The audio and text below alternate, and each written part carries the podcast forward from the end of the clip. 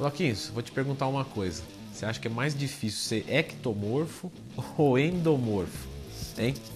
É, eu sei que para você é mais difícil ser endo porque você tem um apetite voraz, mas com a minha experiência eu posso dizer para vocês melhor. Fica comigo até o final do vídeo.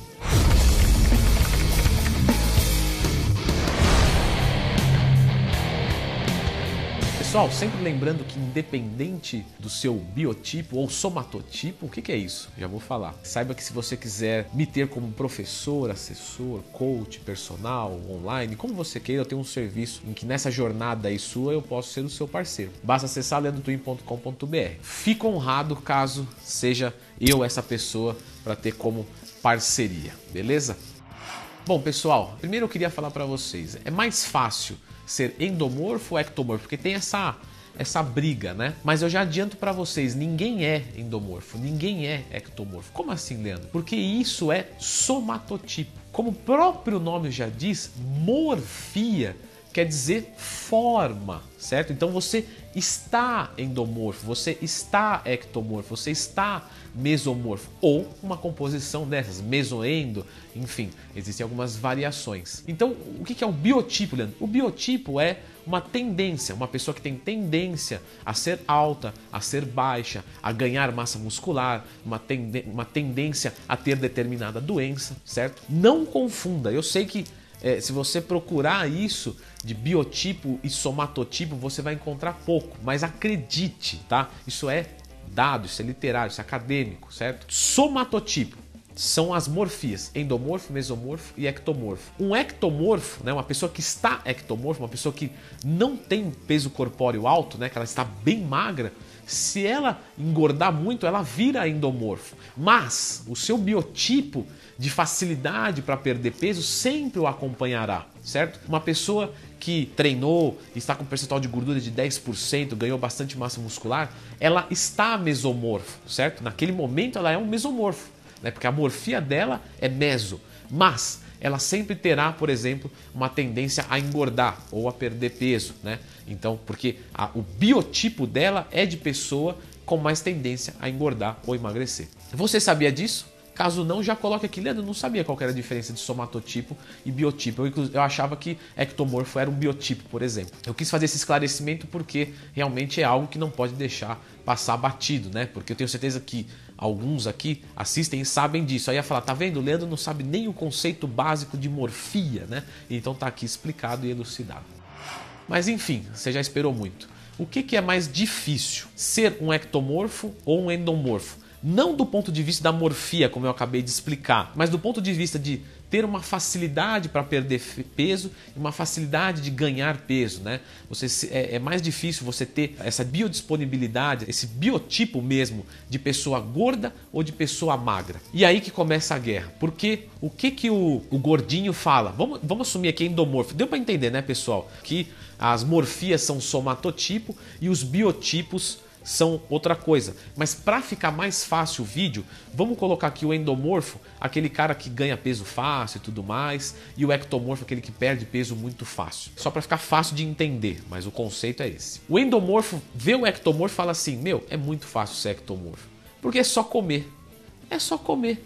Come, não precisa fazer aeróbico, vai lá, puxa um ferro, um abraço, chega em casa, come um monte, vem o final de semana, come 500 pizzas, ganha massa muscular, é, vai viajar, arrebenta de comer e perde peso na viagem, né? enquanto eu aqui, poxa, é um sofrimento do caramba. O ectomorfo, por outro lado, ele vê o endomorfo e fala assim: olha, é muito fácil ser endomorfo, cara. Meu, não precisa comer quase nada, de boa, vem, faz uma refeição tranquila, come uma salada ali para ajudar, vai lá, corre 10 minutinhos na esteira, treina e ganha 500 quilos de músculo. Enquanto eu, se eu fizer isso, eu morro, né? De um dia para o outro eu entro em falência. Então o outro aqui não come nada né? e ganha 5 quilos de músculo. E eu aqui me mato, né? E aí, Leandro, o que, que você acha que é mais difícil pela sua experiência, né? Porque você acompanha muitos alunos, né? E aí você pode dizer, o que, que é mais difícil construir um corpo? Um ectomorfo ou um endomorfo? Então, eu preciso trazer algumas coisas para vocês dois, certo? Ectomorfos, né? Que acha que é fácil a vida de um endomorfo, que come só um pouquinho e já ganha um monte de massa muscular, vai ali, treina e faz 10 minutinhos de esteira. É difícil pra caramba você ser endomorfo, certo? Por quê? Você passa fome o dia inteiro, você tem que fazer mais exercícios físicos que a maioria. Qualquer tipo de deslize que você dá, um final de semana, você ganha 2, 3 quilos. Claro, muito disso é retenção, mas isso pro gordinho, quando se pesa na balança, desanima muito, né? Ele fala, poxa, eu levei uma semana para perder 1, 2 quilos e aí em dois dias eu, eu ganho 3, 4 quilos. Claro, se ele volta para a dieta, esse peso desce em um, dois dias, porque é retenção de líquido. Mas isso desanima muito, né? Então ele tem que correr muito, é, numa esteira, por exemplo, fazer muito aeróbico. Só que ele come pouca comida. E isso é muito ruim, porque comendo pouca comida você tem menos disposição. Então você tem que fazer mais exercícios com menos energia, né? Para utilizar a que você tem estocada. Então realmente ser endomorfo é muito difícil, dá muito trabalho. E eu tenho um recado também para os endomorfos. Endomorfos, vocês acham que a vida do ectomorfo é muito fácil, né? Porque só comer um monte come um monte, vai ter resultado. Precisa treinar só três vezes por semana, porque eu não quero catabolizar muito dentro da academia. Eu não preciso fazer aeróbicos. Na verdade, se eu fizer, isso pode até me atrapalhar, porque eu já não consigo comer o que eu preciso.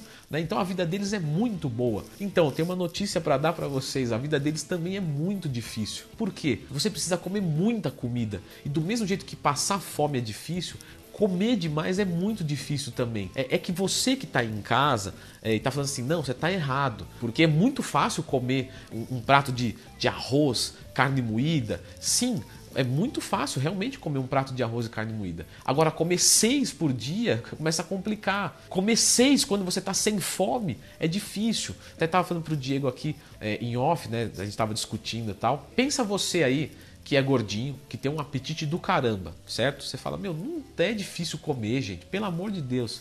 Pensa no seguinte: você gosta de rodízio? Qual que é o rodízio que você mais gosta? Pizza, churrascaria, comida japonesa, enfim. Eu, Leandro, eu adoro pizza, certo? Vai num rodízio de pizza e come todos os pedaços que você conseguir. Todos, todos, todos, todos. Né? Como todo mundo faz no rodízio. Não vai para comer, vai para dar prejuízo, certo? Você deu esse prejuízo, tá legal, tá cheio, dali uma hora, tenta comer meio quilo de macarrão e três bifes, é, de três filés de frango. Você vai conseguir comer? Você vai falar, meu, não consigo nem olhar para isso. Essa é a vida do ectomorfo diariamente. Eu, eu reforço para você, é fácil comer sem fome?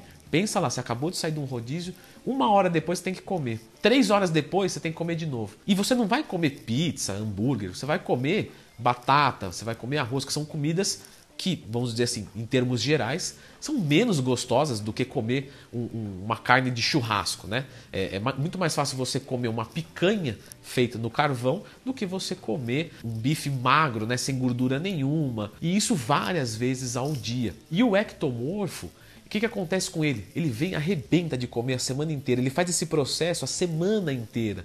Vem o final de semana, Pensa só, o apetite desse cara é baixo, então ele estava consumindo 4 mil calorias por dia. Vem o dia do lixo, ele consome 3. Aí o que acontece? Na segunda-feira ele perde peso. Aí ele fala: Nossa, cara, eu comi tudo isso para ganhar meio quilo em um mês, para num, num final de semana que eu comi besteira, que eu, que eu simplesmente não, não quis comer para morrer né, do, do meu estômago me, me, me né, fazer um efeito pêndulo para frente de tanto pesado que fica. E eu ainda perdi 2 quilos. Então, o que eu tenho a dizer para vocês é o seguinte: tanto o ectomorfo quanto o endomorfo existe dificuldade. E por que, que existe essa dificuldade?